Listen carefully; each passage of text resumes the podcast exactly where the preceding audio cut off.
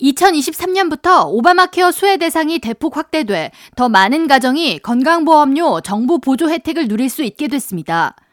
바이든 정부가 11일 발표한 최종 건강개혁법에 따르면 오바마 케어 보험 적용 시 가족 단위로 직장 보험에 가입한 경우 보험료가 소득의 약 10%를 넘으면 오바마 케어를 통해 가족 전체의 보험료 보조를 받을 수 있도록 규정하고 있습니다.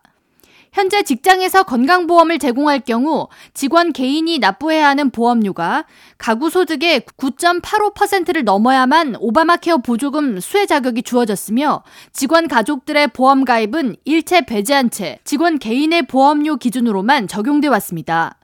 이 때문에 직장인 대부분은 자신만 직장보험에 가입할 뿐 부양 가족들의 보험 가입은 포기하는 문제가 지속돼 왔습니다. 이번에 확정된 새로운 건강개혁법은 이 같은 문제점을 바로잡아 가족 단위로 직장 보험에 가입했을 경우 보험료가 소득의 9.85%를 넘으면 직장 보험 대신 오바마 케어 가입 시 가족 단위로 보험료 보조를 받을 수 있습니다.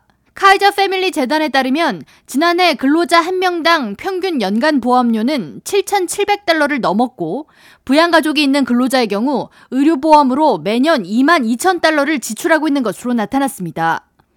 높은 보험 부담금에 따른 여러 사회 공공의 문제를 바로잡기 위해 개정된 새로운 오바마 케어 보험은 11월 1일부터 가입할 수 있으며 보험 적용은 2023년 1월 1일부터 받을 수 있습니다.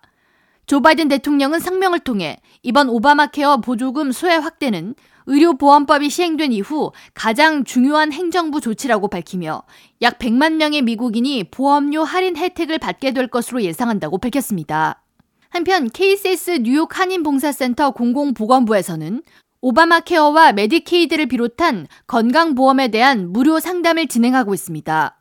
또한 서류 미비자를 위한 무료 건강보험, 뉴욕시 케어에 대한 정보도 제공합니다.